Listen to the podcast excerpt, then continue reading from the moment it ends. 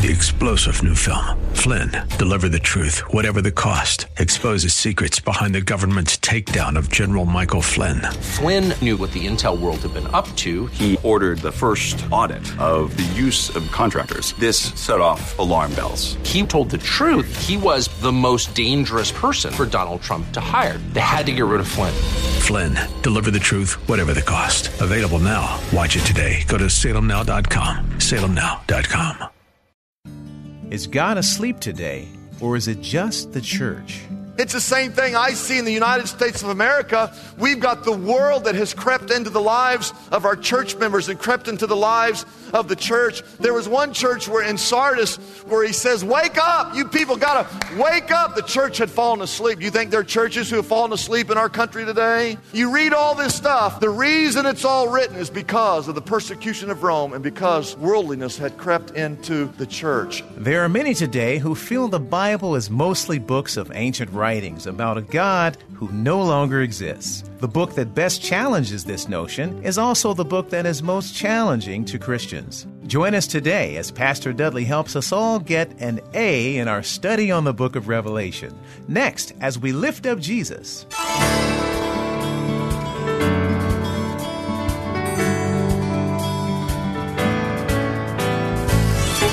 Welcome to Lift Up Jesus with Pastor Dudley Rutherford. I'm Kyle Welch. We are here every weekday at this time to share the good news of Jesus and to lift up his name to this city. No matter if you are listening right now from your car or at home or in your place of work, we believe that today's sermon from Pastor Dudley will be a blessing to everyone. So if you can, get out your Bibles and let's join Pastor Dudley right now with his message.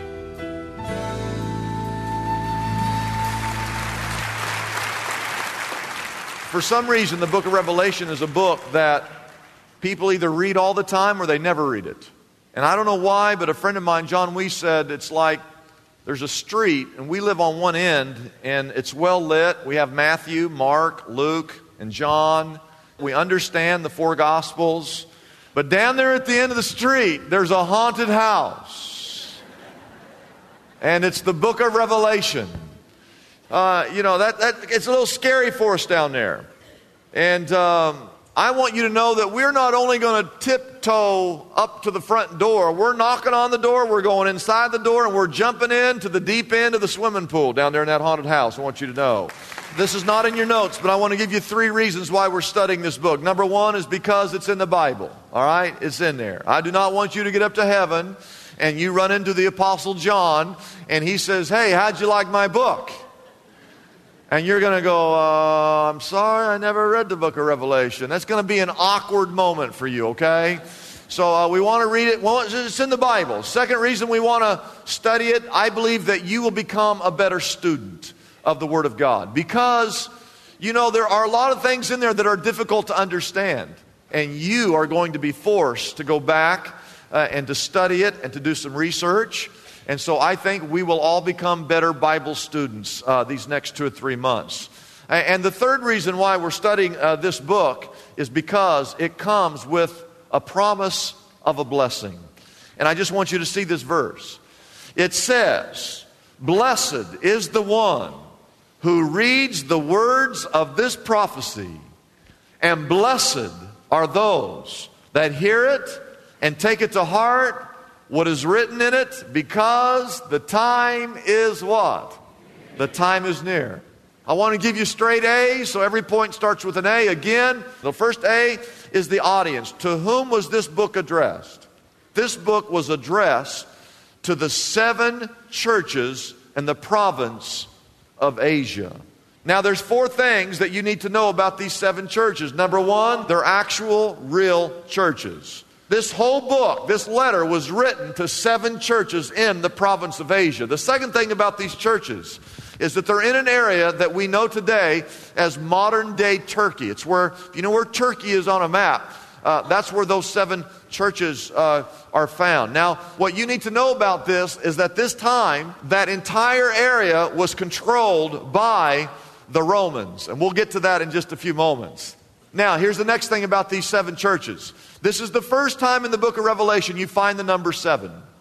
And all the way throughout the book of Revelation, you'll find numbers. The number 1, the number 3, the number 666 is in there. You have the number 12, the number 1,000. You have the number 12,000. You have the number 24. You have the number 144,000.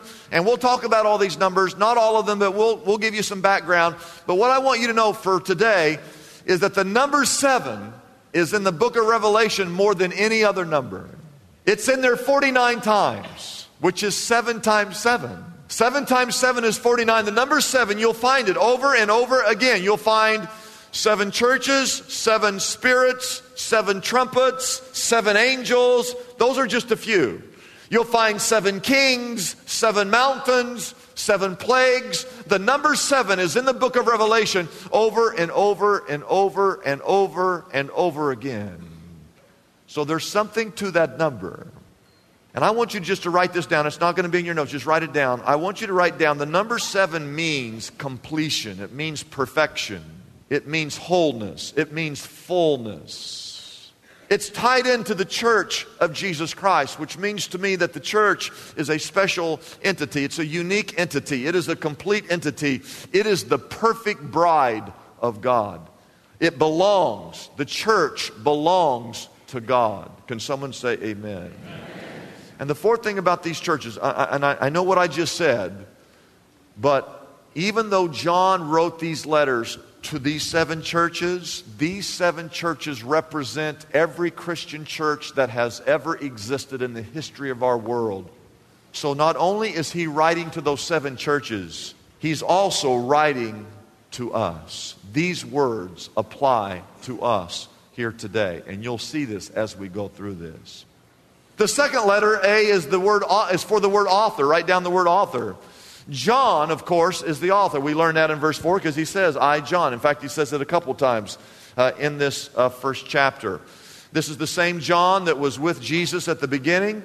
He left his father's fishing business to follow Jesus. He was there when Jesus was arrested in the Garden of Gethsemane. John was there. When Jesus died on the cross, the Bible says that everyone left. Almost all the disciples had left. Only one disciple was left when Jesus died on the cross. Guess who it was? It was John. And then it was the same John, if you read at the end of one of the Gospels, that at the empty tomb, it was John, the same guy who wrote this book. It's also the same John who wrote the Gospel of John. And not only did he write John, he wrote 1 John. And the same guy that wrote those books wrote the book of Revelation. You say, well, preacher, why are you telling me that? Here's why. Because when you read John, 1 John, 2 John, 3 John, it looks so different than the book of Revelation. Revelation has all these creatures and symbols and signs and numbers. John looks like a normal book. 1 John, it's a normal book. 2 John, it's a normal book. 3 John, it's a normal. I can understand those things. If I were to read those 4 and read Revelation, it looks like they're 2 different authors, and all you need to know, it is the one and the same guy. He wrote all those books. Well, then why is it so different? Why is Revelation so different? So you have to understand these 2 words. I want you to write them down. Point 3 is the word adversity. And you'll have to turn your outline over to fill in the 4th one. It's the word apocrypha. And I'm going to come back and talk about that. Stay with me on this. They were facing 2 types of adversity. First, Roman persecution. During the time that John wrote these words, John himself and those 7 churches, they were undergoing some type of severe persecution. You say, well, how do you know that? Well, we know that because of what was going on in the history of the world at that time. Rome was conquering the world. We also see it in verse 9. John says it's going on. He says, I, John... this is verse 9. I, John, your brother and companion, in the suffering and kingdom and patient endurance that are ours. In other words, the reason we're suffering is because we're in Jesus. And then he says, I'm on the island of Patmos because of the Word of God. The reason he's on the island of Patmos is because he wrote John. And he wrote 1 John and 2 John and 3 John. He wrote those letters. The island of Patmos is a Roman prison. It was exactly 30 miles. Remember where Ephesus is on that map? It was 30 miles, an island out in the Aegean Sea. It was 10 miles wide and 6 miles deep. If Rome wanted to get rid of you, that was their prison. They just took you out and dropped you off on that island. And the very reason why he's on that island is because he's a prisoner of Rome. Now here's what happened. Look at verse 10. On the Lord's day, he said, I was in the Spirit, and I heard behind me a loud voice. And the voice says in verse 11, very important, John, write down on a scroll what you are about to see. I'm about to show you some things, son. And I want you to write down everything you see. And then he says, I want you to send it to those 7 churches. And they're listed there, Ephesus and Smyrna, Pergamum, Thyatira, Sardis, Philadelphia, and Laodicea. John lived to be about 90 years of age, all right? So if you look at your chart, he was about 20 when Jesus called him. Jesus died in 33 A.D. So if you go up to John being about 90 years of age, he's been serving Jesus for 70 years. Rome now is taking over the world. And for some reason, we don't know why, but he's banished to this island of Patmos because of Roman persecution. We know those two emperors, Nero and Domitian, during that time, they said they wanted the people in Rome to say these words. They wanted you to state publicly that Caesar is Lord. You had to say those words, Caesar is Lord. Read 1 John, 2 John, 3 John. We don't believe that Caesar's Lord. We believe that Jesus is Lord. And because of the Word of God, John is being punished to this island called the island of Patmos. We know one guy, his name was Polycarp. Say Polycarp. He lived to be 86 years of age. And this happened in Smyrna, one of those 7 areas. And this was years later, but they burned him at the stake because he would not say Caesar is Lord. And so as he's on fire, he says these words.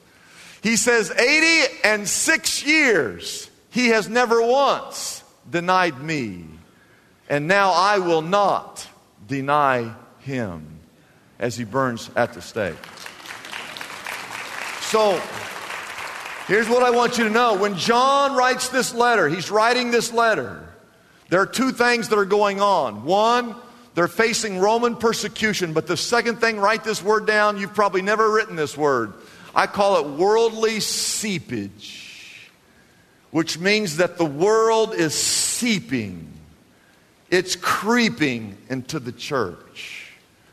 Do you see that happening in churches in America today? Don't get me started. We'll talk a little bit about that next week, Lord willing. You see, how do you know the world is creeping into the church? Because the next 2 chapters, chapters 2 and 3, they talk about those 7 churches. And as you read, you can see what the situations are. And John begins to write about the fact that they're lukewarm. They're neither hot nor cold. Bunch of church people. They're not hot or cold. They just show up from time to time. He talks about how sin is creeping into their lives, and sin is creeping into the church, and they've got false doctrines going on, and they have all kinds of sexual immorality in the church. You see, Rome, one of the things that Rome was known for, they were known for their military power, but they were also known for their sexual immorality. And because Rome is in charge, the worldliness of Rome began to creep into the church. It's the same thing I see in the United States of America. We've got the world that has crept into the lives of our church members and crept into the lives of the church. There was one church where in Sardis, where we'll see next week, where he says, wake up, you people gotta wake up. The church had fallen asleep. Do you think there are churches who have fallen asleep in our country today? And so the reason, here with me, the reason you read all this stuff, the reason it's all written is because of the persecution of Rome and because worldliness had crept into the church. And John is saying, people, wake up, wake up. Be faithful, be faithful. Don't worry, don't worry, don't worry. One day the Lord Jesus Christ is going to return and everything will be okay when he returns.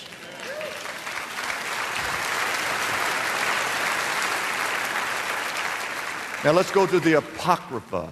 Apocrypha, write this down, is coded language. It's like a secret code. That's why some of you don't understand it. It's why I don't understand it. It was written in a coded language called the Apocrypha. Why was it written in a coded language? This is why it doesn't look like John, 1 John, 2 John, 3 John.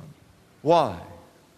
Because John is in prison, and he hears this loud voice that says, John, I'm going to show you some things. You write everything down. He got to write it on a scroll, and then he's got to roll it up. And somehow he's got to give someone, hey, you come here, you take the scroll, take it to Ephesus, and you tell them to take it to Smyrna. And I believe the reason John wrote it in a secret coded language is because as that courier is carrying the scroll, you know, a Roman soldier comes along and says, as a Christian, you're a Christian, yeah, what do you got there? Let me see what you got there. And so the Christian would hand the scroll over, and the Roman soldier, he wanted to make sure this was okay. He would unroll it, and then he'd start to read all about these creatures, and he'd see a red horse that was flying. He saw an eagle who was talking. He saw locusts that were as large as horses, a dragon. He saw a beast with 10 horns and had 7 heads, and each horn had a crown. And that Roman soldier, he'd look at all that, he'd roll it back up, give it back to the Christian, and go, you Christians, you sure like your novels. You can go on your way. And so that courier was able to take that letter and take it to the churches, because here's what I want you to write this down. I believe this. John's readers would have understood everything in this book. You might not understand it because you didn't know the code, okay? I want you to write this word down, the word apocalypsis. Write that down. And you see where it says 1-1? Look at the first 5 words of the book of Revelation. It says the revelation of who? Jesus Christ. You see the red letters were the first 2 words, the revelation? In the Greek language, the first word, that's 1 word in the Greek language. It's the word apocalypsis. And so in the Greek language, it's the apocalypsis of Jesus Christ.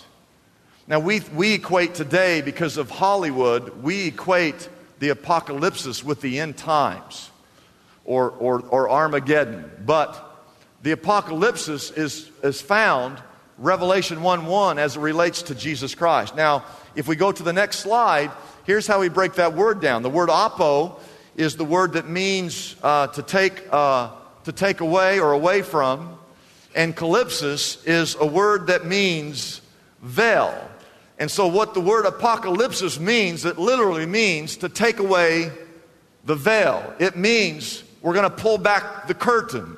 We're going to open up the curtains, and we're going to reveal who? Who are we revealing?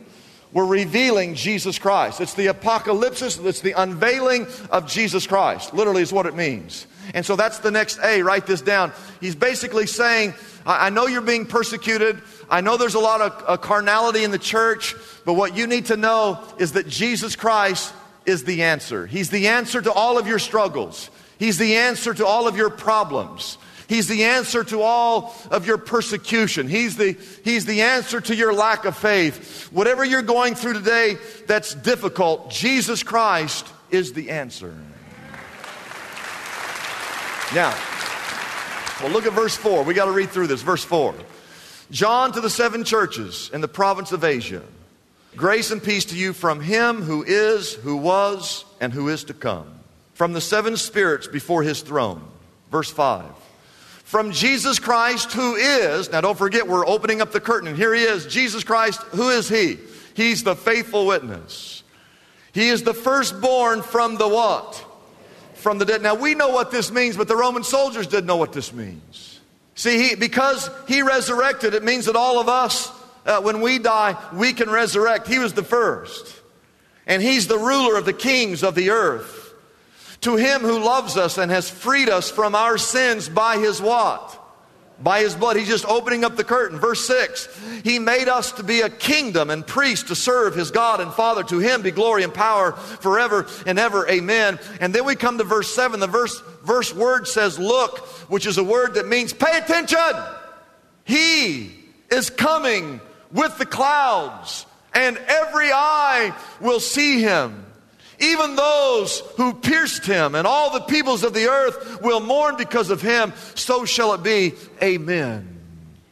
He's revealing Jesus Christ, who is the answer. And write this down as we close. He's the Alpha and the Omega, he says in verse 8. And he's saying that he's the beginning and the end. He's the Alpha and the Omega, says the Lord God, who is, who was, and who is to come. You say, why is that important? Because this was written to a group of people that were being persecuted. They were asking questions. Where is God?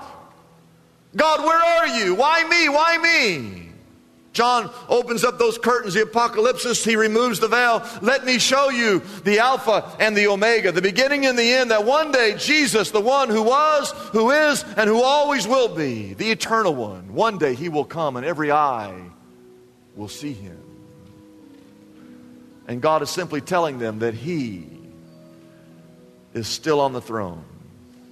Not the Roman emperor, not Caesar, not any human power, not the greatest army that ever marched, but the one who's the Alpha and the Omega. Therefore, you have absolutely nothing to fear. Now, I'm convinced you'll know exactly what I'm talking about.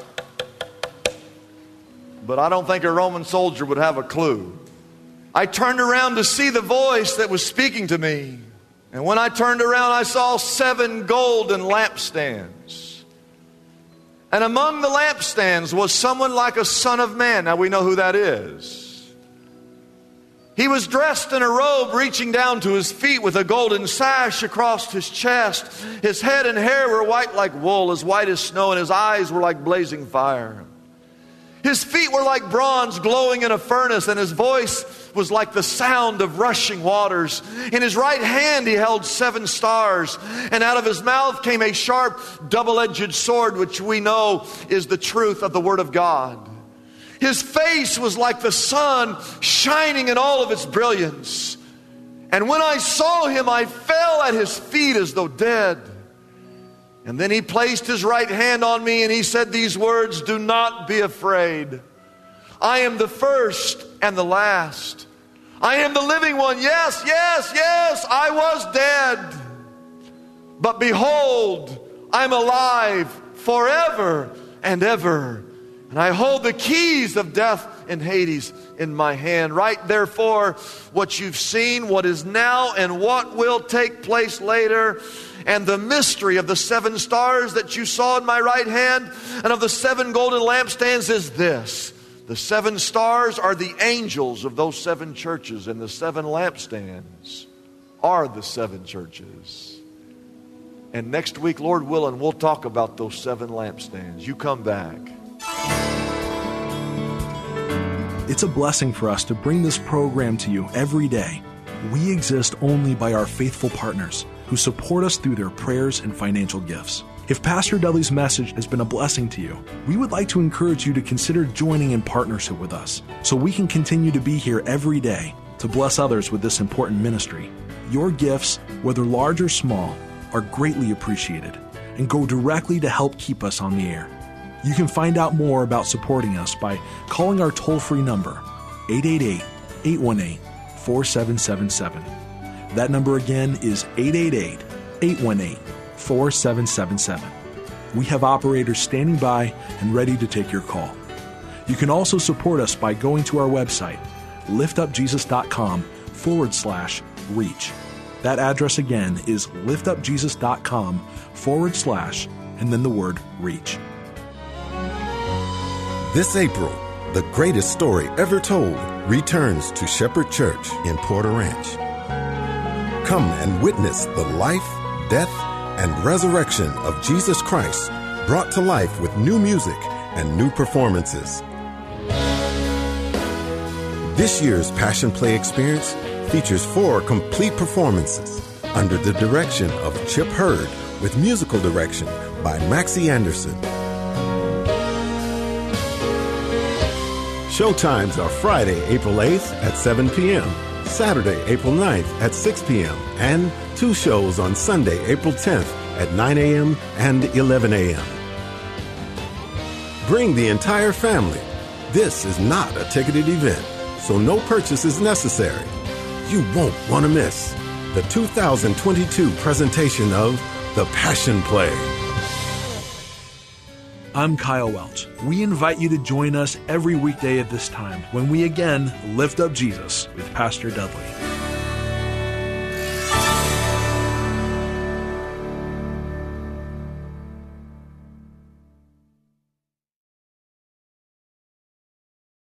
Three-star General Michael J. Flynn, head of the Pentagon Intelligence Agency, knew all the government's dirty secrets. He was one of the most respected generals in the military. Flynn knew what the intel world had been up to. He understood its funding. He ordered the first audit of the use of contractors. This set off alarm bells. The explosive new documentary, Flynn, Deliver the Truth, Whatever the Cost, and covers the facts behind this scandal. Flynn told the truth. He was the most dangerous person for Donald Trump to hire. I find out the worst enemy that I'm going to face in my life is right here in America. They took my assessment and they wanted me to change it. And I was like, I'm not changing it. They had to get rid of Flynn. With in-depth interviews, archival footage, and never-before-seen personal records of the man behind the headlines. I just felt like I was drowning. Flynn, Deliver the Truth, Whatever the Cost. Available now. Watch it today. Go to SalemNow.com. SalemNow.com.